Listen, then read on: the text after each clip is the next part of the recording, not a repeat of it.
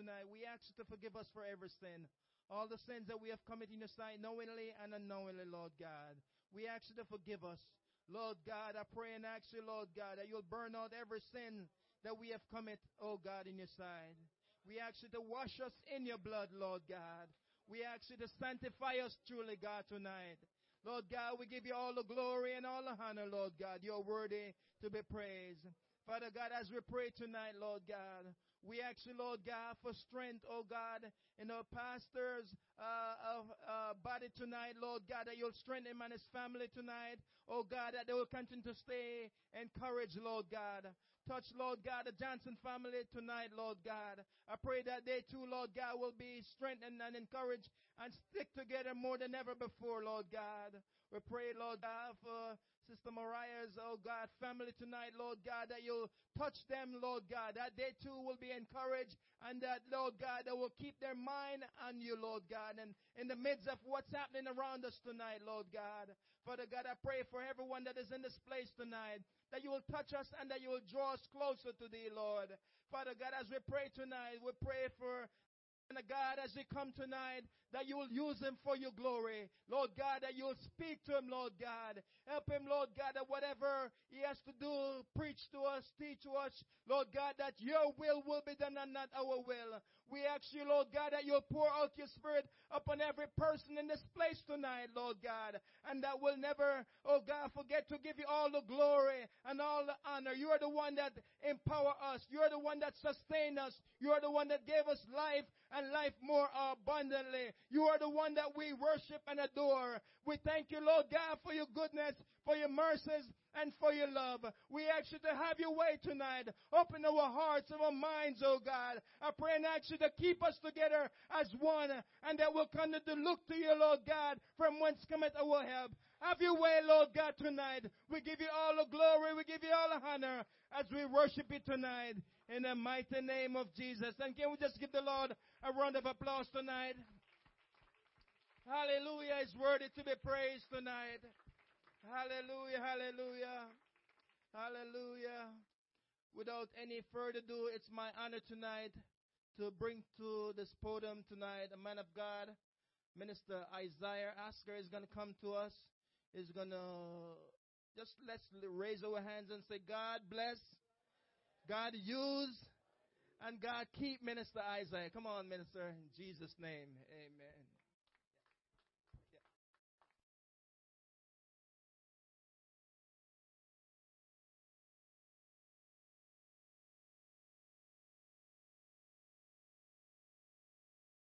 God. Amen. Let's give the Lord a hand clap. Amen. Amen. How many know He is a worthy God? Amen. Amen. So I have an assistant today. He's passing things out. But while uh, while you're actually standing, um, we can just get right into the Word of God. Uh, your Bibles say amen. Physical, digital. Amen. I sound pretty high up here. Am I pretty good? Oh, okay. All right. Works for me. All right. Oh, so we're going to turn to um, uh, Psalms chapter 42. When you're there, say amen. And I'm reading from uh, the NIV version for those but you don't have to.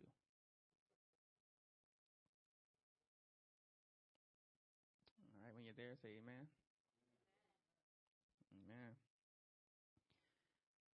It says, As the deer pants for streams of water, so my soul pants for you, my God. My soul thirsts for God, for the living God. When can I go and meet with God? My tears have been my food day and night, while people say to me all day long, Where is your God? These things I remember as pour out my soul, how I used to go to the house of God under the protection of the mighty one with shouts of joy and praise among the festive throng. Why, my God, are you downcast? Why so disturbed within me? Therefore, I will remember you from the land of the Jordan, the heights of Hermon, from Mount Mizar. Deep calls to deep in the roar of your waterfalls. All your waves and breakers have swept over me. By day, the Lord directs his love. At night, his song is with me, a prayer to the God of my life. I say to God, my rock, why have you forgotten me? Why must I go about mourning, oppressed by the enemy? My bones suffer mortal agony as my foes taunt me, saying to me all day long, Where is your God? Why, my soul, are you downcast? Why so disturbed within me? Put your hope in God, for I will yet praise him, my Savior and my God. So it is with this entire reading of text I just want to speak to you on the topic uh, lessons in a dry place. Father, in the name of Jesus, Lord God, I'd ask you right now, Lord God, you may increase as I decrease, Lord Jesus. Lord God, I pray, Lord God, that your spirit may come and move in this sanctuary, Lord Jesus. Lord God, I pray you may use me as your oracle, Lord God. Open the minds and the understanding of your people, Lord Jesus. Use us. Use me, Lord God. Send your angels down this evening, Lord God, to minister, oh Father God. Lord, let this word, Lord God, fall on the hearts and mind of your people, Lord God. Let it marinate and melt, oh Father God. Lord, let it be refreshing, Lord Jesus. Let it be the word, let it God. Let it be what we need today, Lord Jesus. I thank you for this on time word. In the name of Jesus, pray. Amen. You may be seated.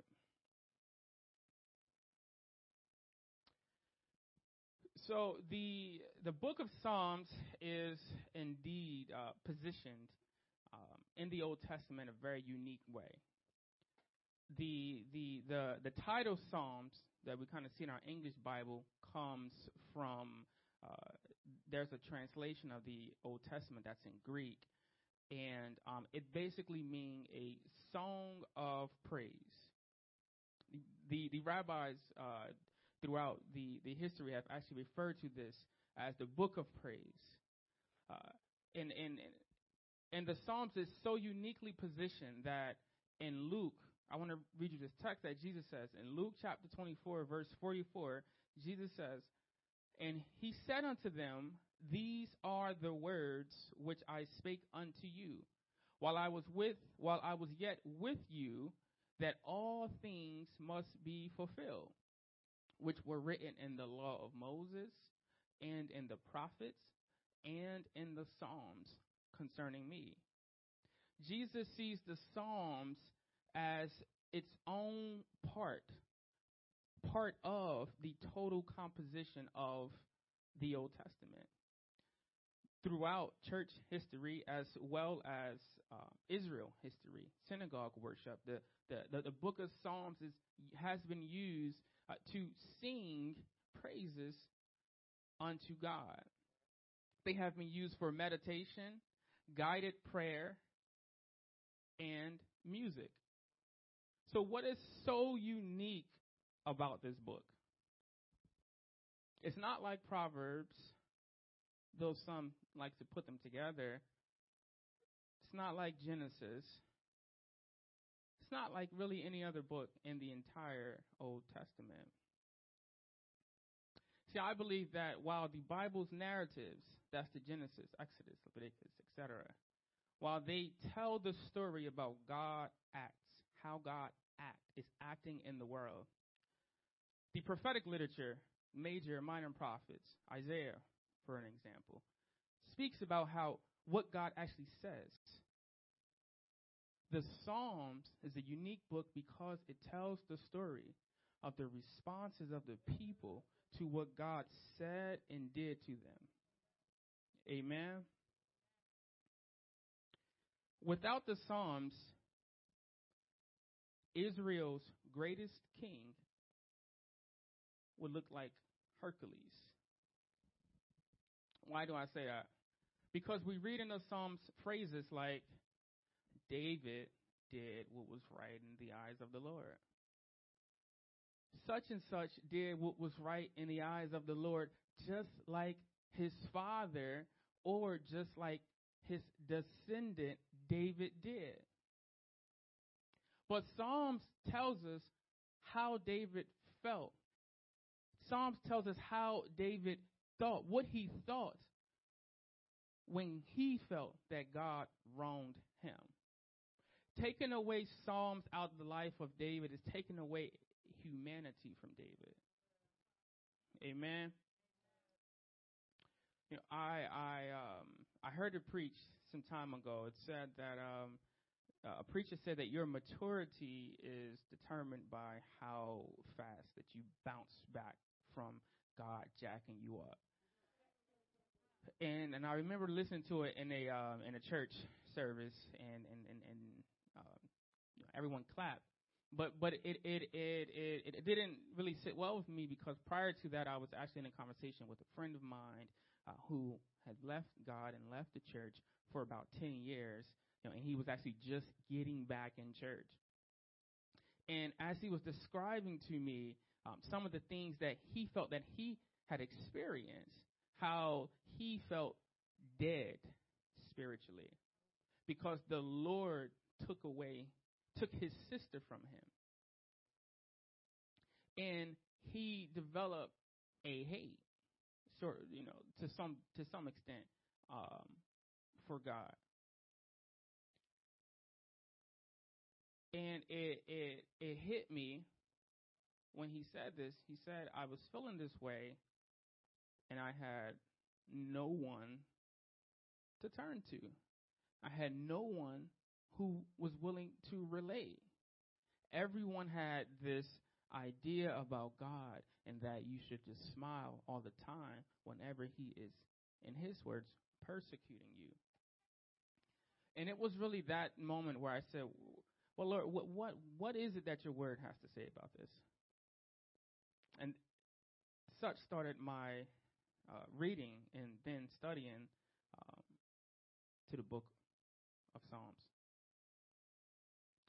And to give you another example, which I'll be giving some examples of my own life um, this evening. Um, I remember when I kind of first got in church, or maybe not too long after I got in church, actually, um, something was going on with me spiritually, mentally, I was extremely, um, I was extremely on fire for the Lord.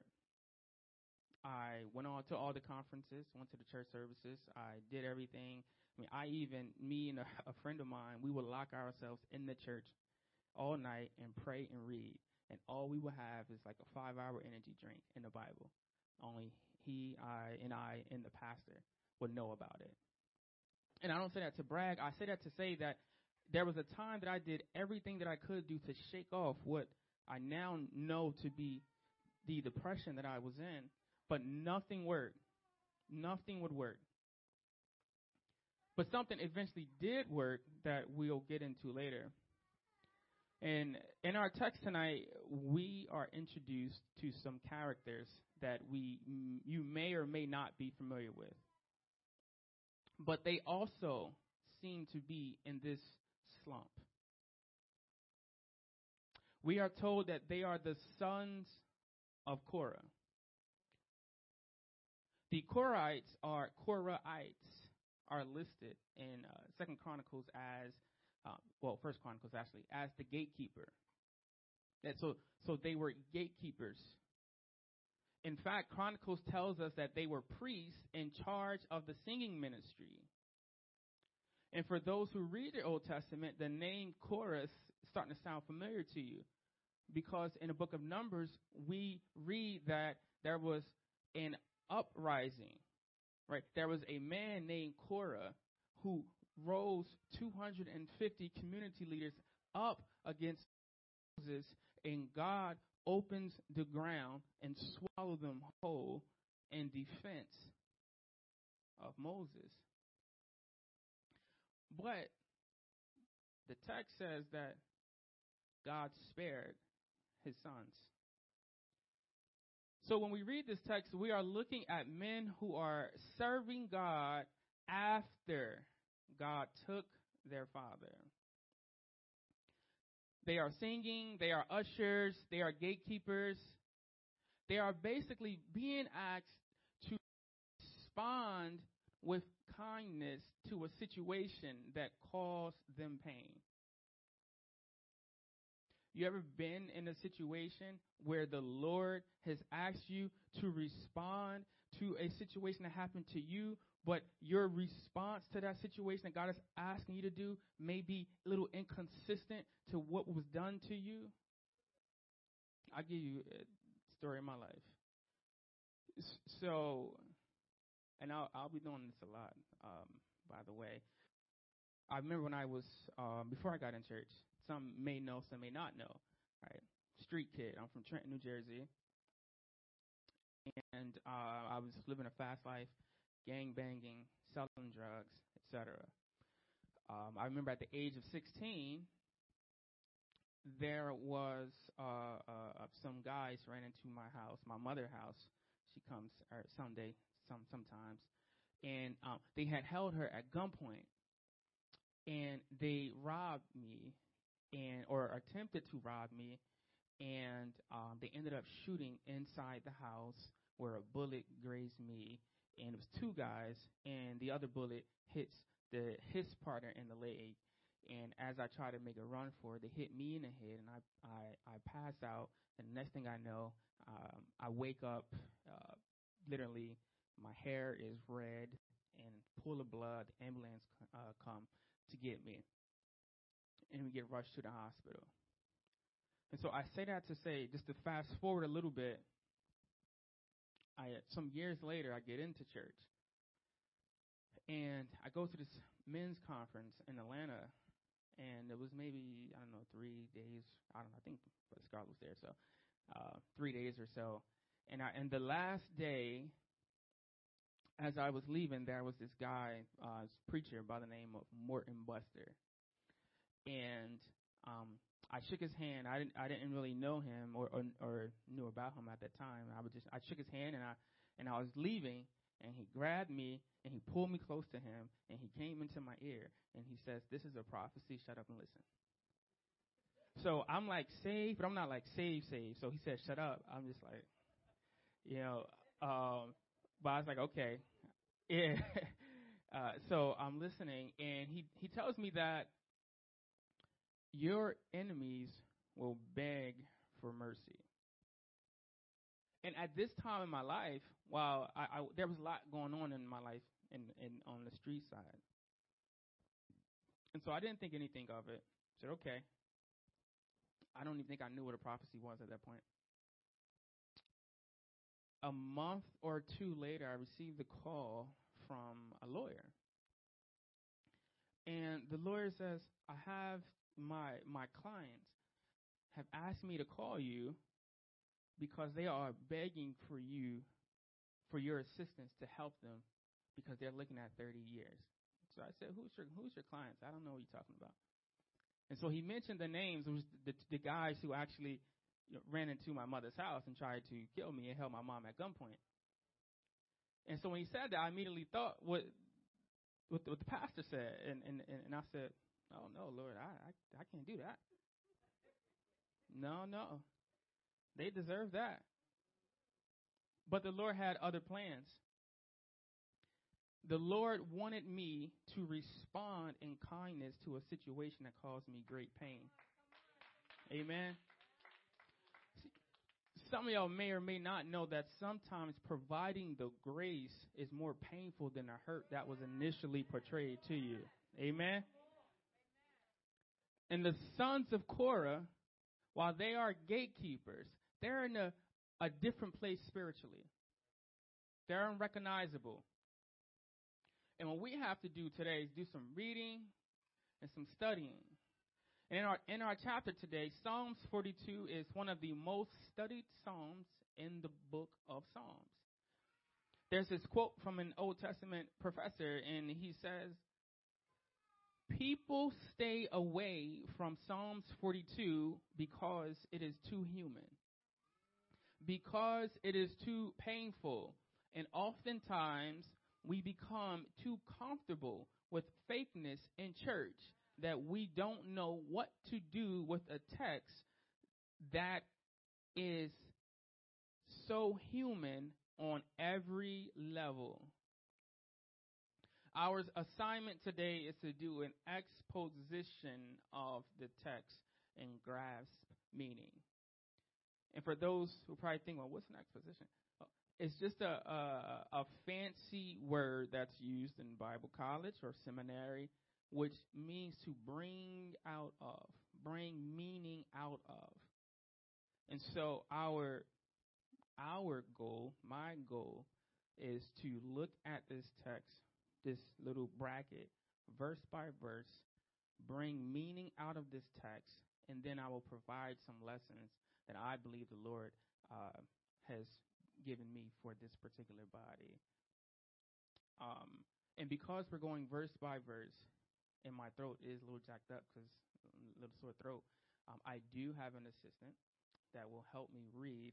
He's been so kind because we're going to read uh, each verse and uh, Brother Tom, if you can start, just read verse 1 through 2. As the deer pants for streams of water, so my soul pants for you, my God. My soul thirsts for God, for the living God. When can I go and meet with God? Hmm. Amen. So, a few things. Soul, right? His soul is, is, is longing God. Who wants to be brave and tell me what do you think he's referring to for soul? And for those, this is your first time Bible studies, somewhat interactive. Um, I don't have a lot of questions this Bible study, but if you do have questions, raise your hand. But nonetheless, who wants to be brave to say what do you think he's referring to as far as soul? Okay, spirit. So that's that's good. So normally in the New Testament, that is a concept, spirit. But in the Old Testament, soul as a spirit is not a concept. The word soul comes from this Hebrew word means nefesh.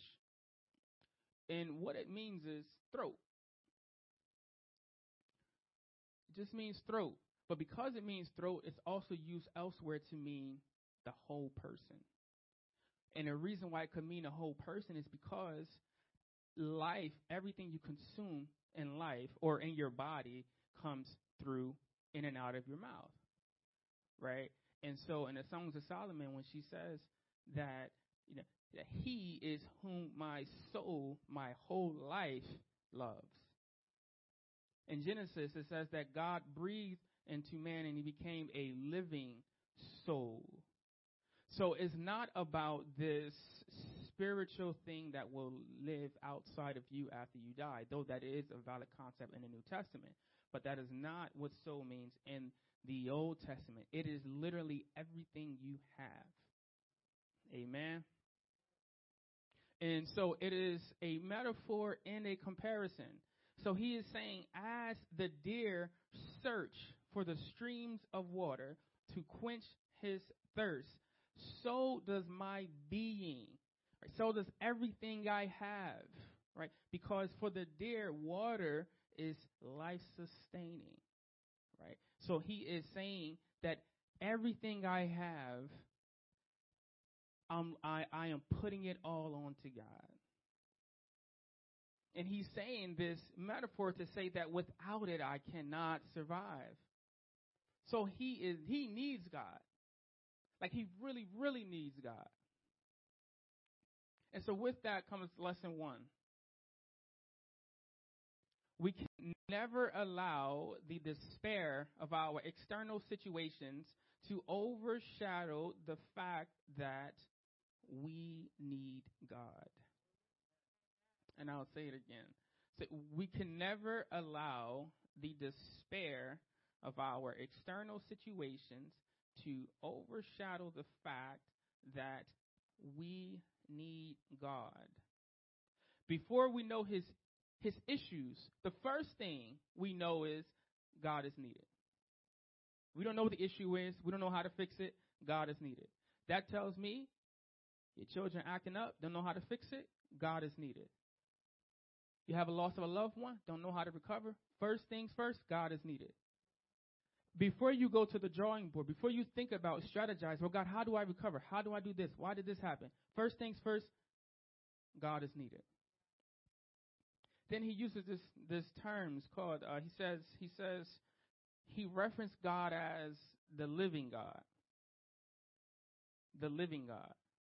The phrase itself is not that much clear. Uh, if you have like a study Bible, you actually see that a lot of them will not even address it because it's it's, it's not clear what that actually um, means. But what I what I believe it means is that when you have the living God, the opposite of the living God would be a dead God. Now, for an Israelite, a concept of a dead God, a dead Yahweh, it's not a concept at all. Right? It's no such thing as a dead Yahweh. So what he is referring to is I think I got the answer in Jeremiah chapter 10 at verse 10 where he says, But the Lord is the true God. He is the living God, the external, the eternal King. And so the living God is connected to the true God.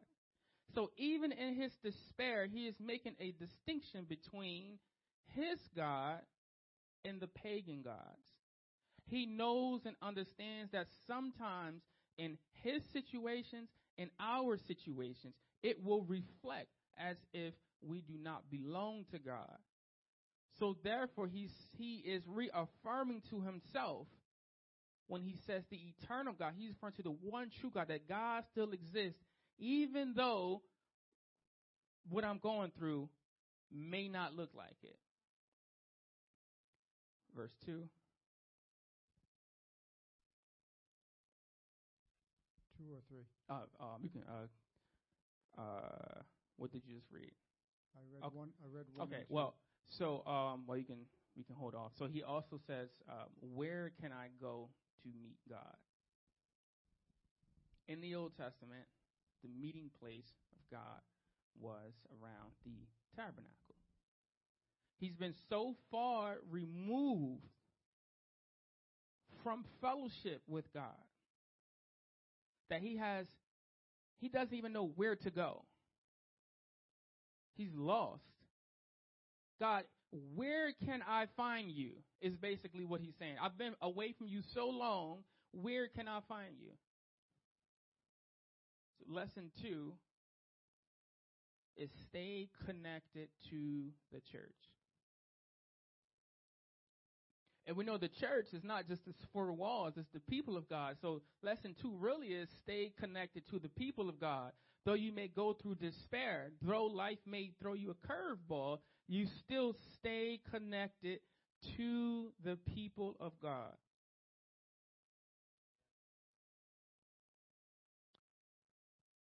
Verse 3.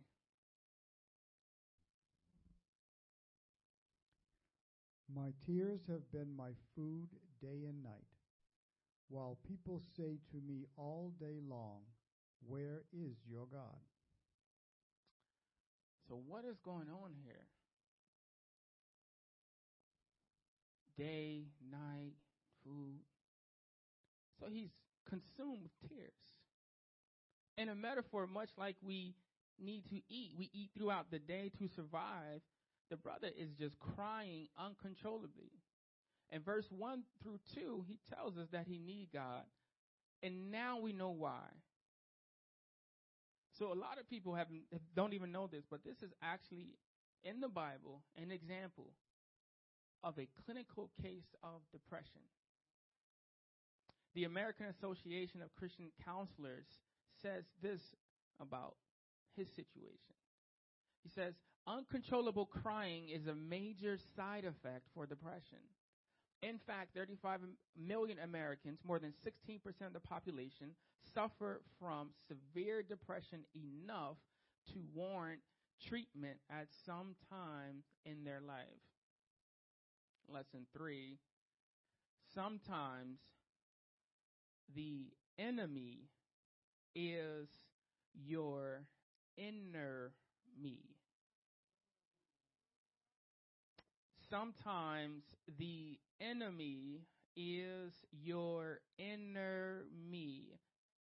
So I'm not saying that depression is demonic, nor do I think that God cannot heal it supernaturally.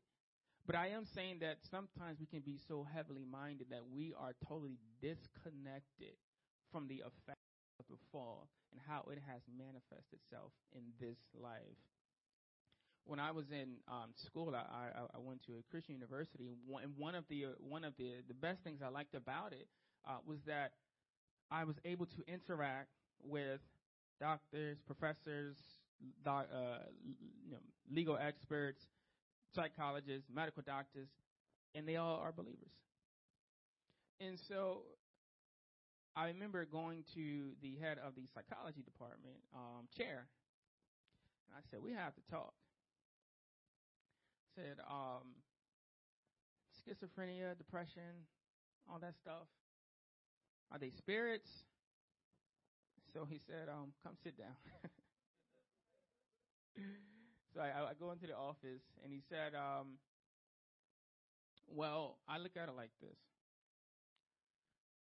if, in fact, schizophrenia is a spirit, then after 30 years of practicing um, and treating patients, if it is a spirit, then we have found medicine to cure a spiritual behavior.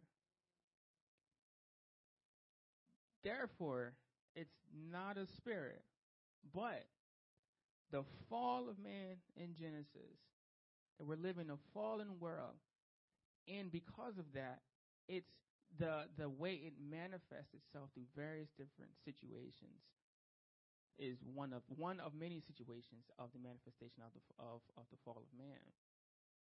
And then he says, you know, depressed people have enough to worry about than to add on demonic oppression on top of that. I say, Amen. I like that. Verse 4.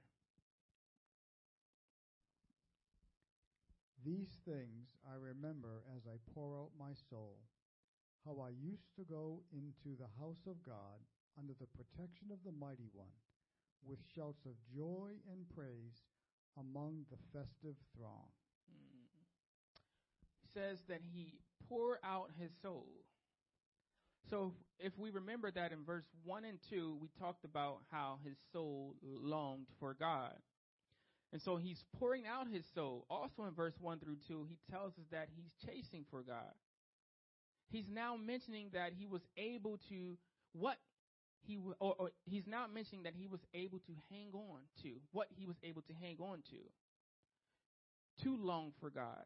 And I think what is interesting about this particular text is to say he's he's saying that well I have this desire I need God. And we we will read that pretty much everything in his life has fallen to the wayside. What is keeping him going? He does not mention how many souls he won to the Lord. He does not mention the things that he has done to the for the Lord, the people of God who he has served. He doesn't mention how long he served. He doesn't say, Lord, I, I grew up in your presence. He doesn't mention any of that. There's just one thing his praise. That's it. His praise. Lesson four praising God will outlast anything you can do for him or his people.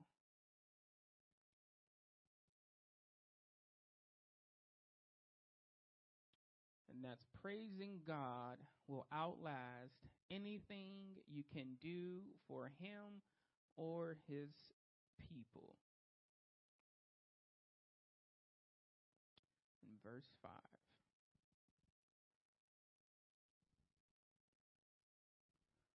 Why, my soul, are you downcast? Why so disturbed within me? Put your hope in God, for I will yet praise him, my Savior and my God. So the word downcast is, is, is a really interesting word that it's I don't think that the English really captures it, but basically what it means is to to melt away. So he's saying he is spiritually just deteriorating. He's again reinforcing the verses ahead that he's just not recognizing himself. But then he speaks to himself. Now, oftentimes, you know, we wait till the voice speak to us, and that voice is negative. But he speaks to himself. But something happens. He speaks to himself, but he doesn't wait for an answer. Instead, he commands himself. He tells himself what to do. Lesson five pain makes no sense while you're in it. Pain makes no sense while you're in it. See, a, a lot of times when people go through things, the first thing we want to do is to give an explanation as to why this person is going through things. We want to we want to we want to defend God. We want to say that God has a purpose. And then when we are going through things, we also want to rationalize as if there's an answer. Job, we all probably all know the story of Job. His friends, they they they see Job and they saw how much the Bible says that they saw that the pain that he was in and they wept. And then they sat down with him for seven days and seven nights. And you know what they did? The Bible says? They said nothing. They said nothing. Because pain makes no sense while you're in it. There's no explanation. There's no reason. There's nothing you can do to say to fix Job's life, to fix the life of the person who lost their mother, their father, their baby, they're gone. It makes no sense. Now, revelation may happen after the fact, but pain makes no sense while you're in it. Verse 6. My soul is downcast within me. Therefore, I will remember you from the land of Jordan, the heights of Hermon, and Mount Mizar. Okay. Can you read it one more time? I just want to make sure everyone get that. My soul is downcast within me. Therefore, I will remember you from the land of Jordan, the heights of Hermon, from Mount Mizar. Okay. So to really understand this verse is to understand some geography within the Bible. So you have, uh, and and to make it, I was actually going to bring like a picture, uh, but I was running late and I just forgot. Um, but basically, what you have is uh, Mount Hermon is the height of the Jordan River.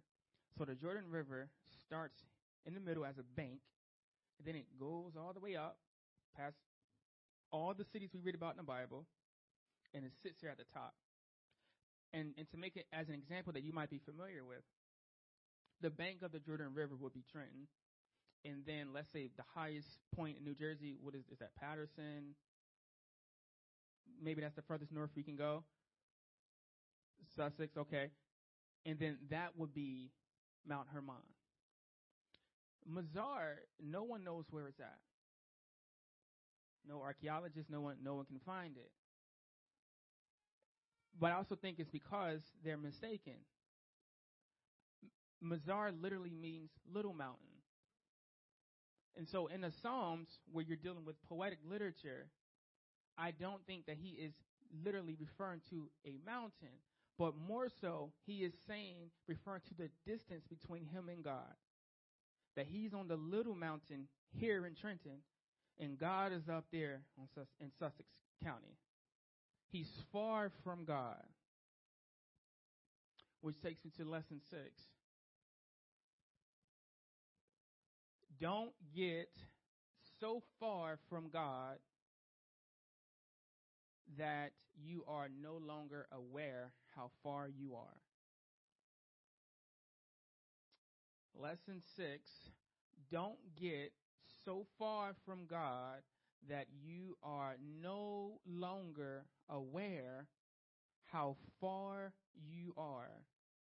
In his spiritual depression, he knows he is far from God, that he's at the lowest point that he can be, but he is cognizant of where God is.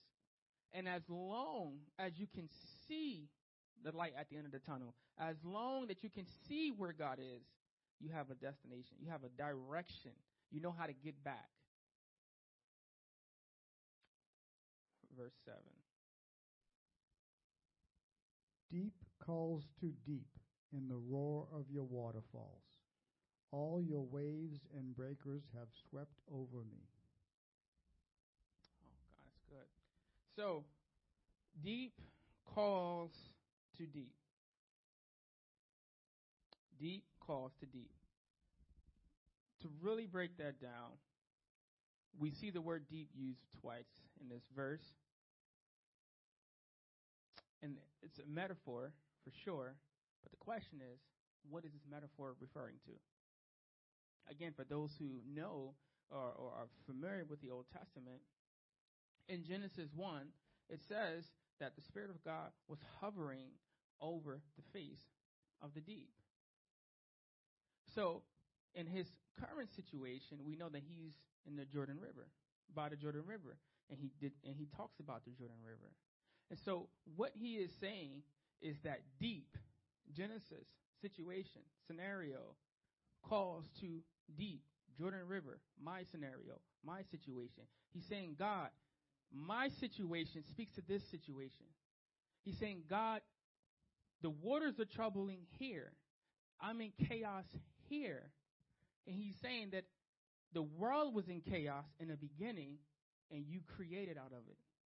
He's reminding God that this situation that I'm in, while it's new to me, is familiar to you. Amen. And the thing with Genesis is that, and it's actually one of my favorite books in the Bible, uh, is that God creates this world. After it said that He hovers over the deep, the next verse we see God creates. God creates out of out of this chaotic world, and He is saying to God, "Create in me." Creating me a new life, a new situation, do what you did to in me what you did in Genesis, in the beginning of the world. Lesson seven. There is no ask too big for God. There is no ask too big for God.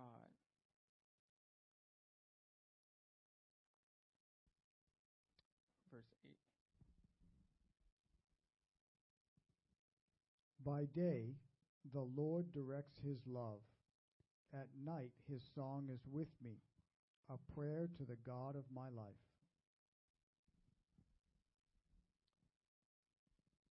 So it's interesting in this verse. So the word Lord is capitalized. Is, anyone familiar with that means? When we see in the Old Testament the word Lord in all capital letters.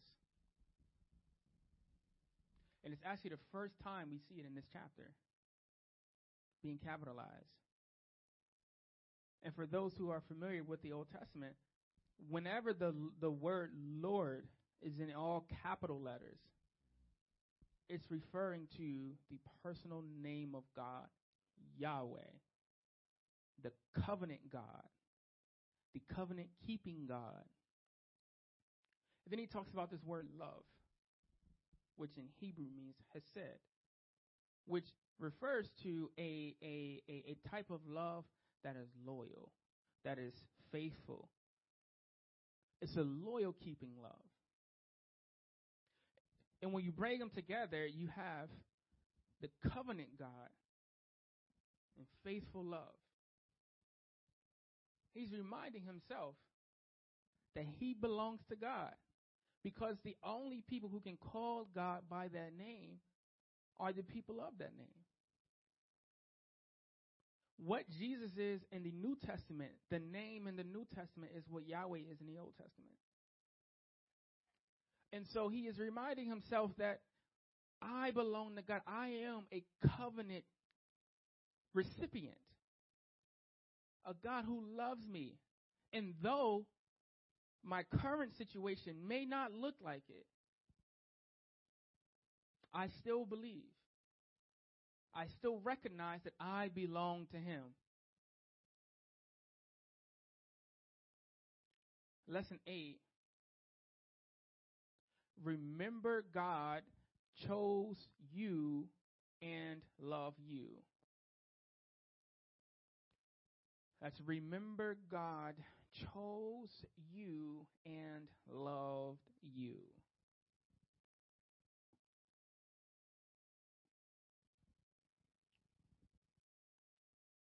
And Tom, I'm going to ask you as I wrap this up to read um, verses 9 through 11.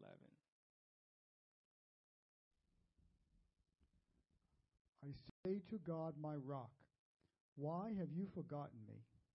Why must I go about mourning, oppressed by the enemy? My bones suffer mortal agony as my foes taunt me, saying to me all day long, Where is your God? Why, my soul, are you downcast? Why so disturbed within me? Put your hope in God, for I will yet praise him, my Savior and my God. Savior and my God. So the reason why I time together because they come together collectively to close out this chapter. In verse 9, we know that he refers to God as his rock. But at the same time, he declares that he's still down. He's still discouraged. He still feels forgotten. He's still depressed. Verse 10, there's this this this, this phrase. It's, it's, it's my bones suffer mortal agony. Bones suffer mortal agony. It is an extremely hard phrase to translate from Hebrew to English. If if you have 10 different Bible translations in his room, it's likely that all 10 of them would translate different. Some say that that that the murder of my bones is what it should be. Some say the breaking of my bones. Uh, it's just not sure. But the the point is is that at this point he is experiencing unbearable pain that being away from God is literally feels like the breaking of his bones. And then in the next verse, he talks about how he well actually I won't even go I won't go there. Just get to lesson nine.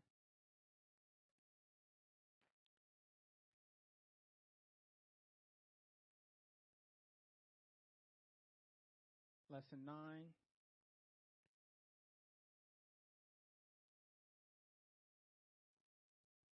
It may not end the way you desire.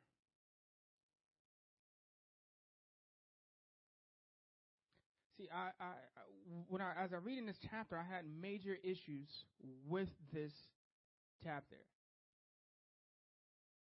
because the ending is actually not happy.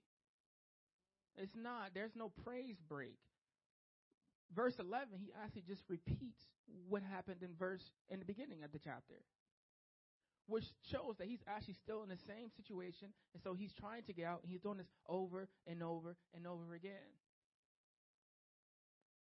And so I asked, I, you know, I said, Lord, why, why would this chapter stop here? It makes no sense. I even, I even found that some would say that 42 is a continuation. I mean, 43 is a continuation of chapter 42. But even if you go to chapter 43, it all ends the same. There's no happiness to this story. See, I believe because Psalms is the experience of humans, because Psalms 42 is so uniquely human about how humans respond in suffering, I believe that this chapter stop here because at this point, this is the point a lot of us give up. At this point, this is the point that we say, you know what, God, I had enough of you. When the pain becomes so unbearable, where it feels as if your bones are breaking, God is saying, this is it. it, it it's, it's, at, it's at this point.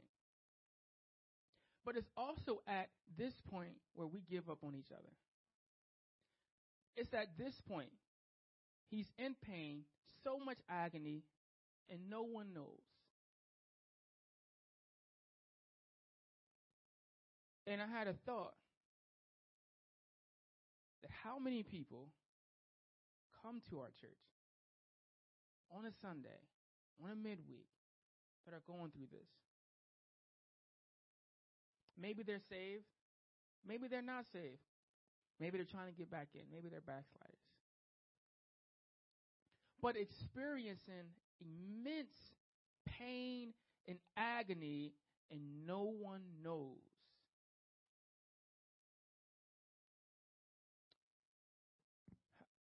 I remember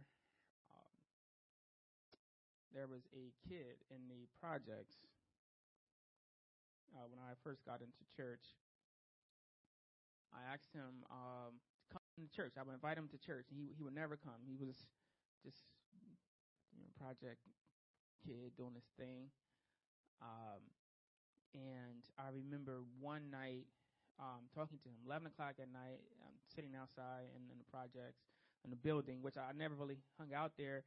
Um, but for that night, I, I just got I just got out of church uh, late, and I just decided to just stay out there and talk talk to him. And I asked him, I said, you know, you should come to church. You should come to church. And he says, um, okay. I said, okay. I'll come to church. I'll meet you here. When do you want me to come? I told him we had service the next day. He said, come meet, meet me here the next day. The next day, that same location, um, he, he doesn't come. He's, he's not there. He doesn't come to church. But he gets gunned down in the hallway of that same location, and he dies.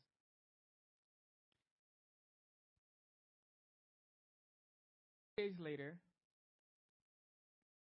mother comes to me, comes to because my mother lives there, and and and she don't know me, um, and I don't know her, and but she asked for. She said, "Is the, is there a son that you have, or a guy who lives here who goes to church?" I said, "Yeah." My mom, mom asked me to come talk to her, and so she started to tell me that apparently he talked about me a lot in the house and he was very excited. She told me that he was suicidal for five years, and it was the first time she was able to see him happy, knowing that he was about to come to church. But I missed that. I spoke with him for two hours the night before, and I missed it. He was dying spiritually. Maybe I didn't need to wait until tomorrow to go to the church. Maybe I should have prayed for him right there. Maybe I should have found someone to go baptize him in Jesus' name that night. Another story. It's a lady also from the projects. a Family member of mine, actually.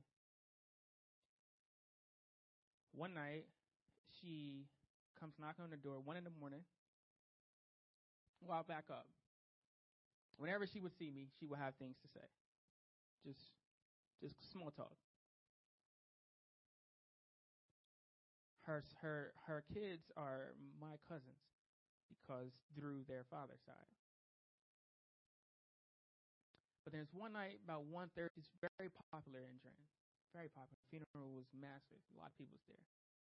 No one knows this story. I told my wife the story last night for the first time. She comes to me at 2 in the morning, maybe 1.30 or 2 in the morning, opens the door, and a lot of times she was high on heroin. And me being a new Christian, me not having the wisdom and not knowing how to minister to people that differ from me, a lot of times I would brush her off. That night, she says, I need you to pray for me.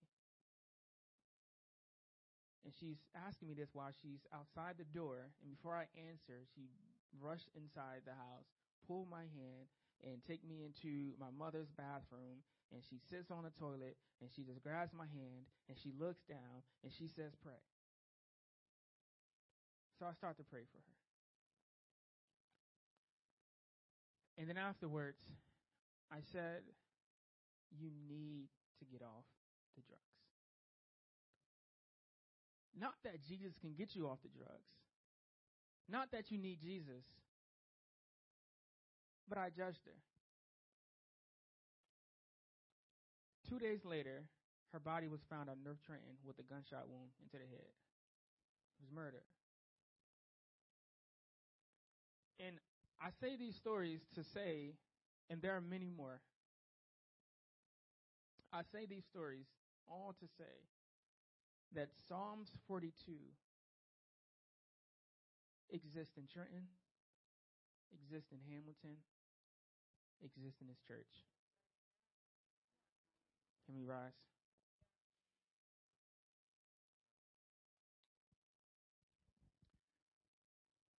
Father, in the name of Jesus. Lord God, I thank you for pouring out this evening, Lord Jesus. Lord God, I thank you, Lord God, for speaking to our hearts this evening, Lord Jesus. God, we connect, Lord God, with the sons of Korah, Lord. Lord, deep, speak unto deep, God. Deep speaks unto deep, God. You are above our situation, Lord God, but yet you, oh God, have the power to change it, Lord Jesus. God, help us see your people the way you see them, Lord God. Eyes to see and ears, Lord God. Help us to see the hurting, Lord God. Help us to see the pain of our fellow brothers and sisters, Lord Jesus. Lord God, let this, oh God, be a church that sees people the way you see them, Lord Jesus. God, we cast down, Lord Jesus. We, pa- we pass it down, oh God. We cast it into the pits of hell this evening, Lord God. We ask you, Lord God, to take control of our minds, Lord God. Do a new thing this evening, Lord God. Do a work in our hearts this evening, Lord Jesus. Do a work in our heart, oh God. Lord, for someone right now, oh God, they're deteriorating spiritually, Lord Jesus. They don't feel you, but they don't want to tell anyone, oh God. They don't feel you, oh God. They need a touch, Lord Jesus. God, surround them, oh God. Surround them with your people, Lord Jesus. Give them an ear, oh Father God, that they can vent to. People dying in a in a pulpit, oh God. People dying in a pew, Lord God. People dying in the street, Lord God. Oh God, get us on your business, oh Father God. Connect us with your people, Lord Jesus. Oh God, make us over, Lord God. Make us over, Lord God. We need a revival of the heart this evening, Lord. Oh, if if, if you need a revival of the heart, just let the Lord say, Lord, give us a revival of a heart this morning, Lord Jesus. Oh, oh, hallelujah, Jesus. Oh God, only you can do it, Lord Jesus. God, our friends and our families are dying at the wayside, Lord Jesus. We're, we're too judgmental to see, oh God. We're too, we're not wise. So Father God, give us wisdom, Lord God. Help us, Lord Jesus. Lord God, let this word, oh Father God, be rejuvenating, Lord God. Let it remain fresh in our hearts and our minds, Lord Jesus. Oh, after you, oh God, we seek, oh God, the transformation that comes only from you, Lord Jesus. In Jesus' name, amen.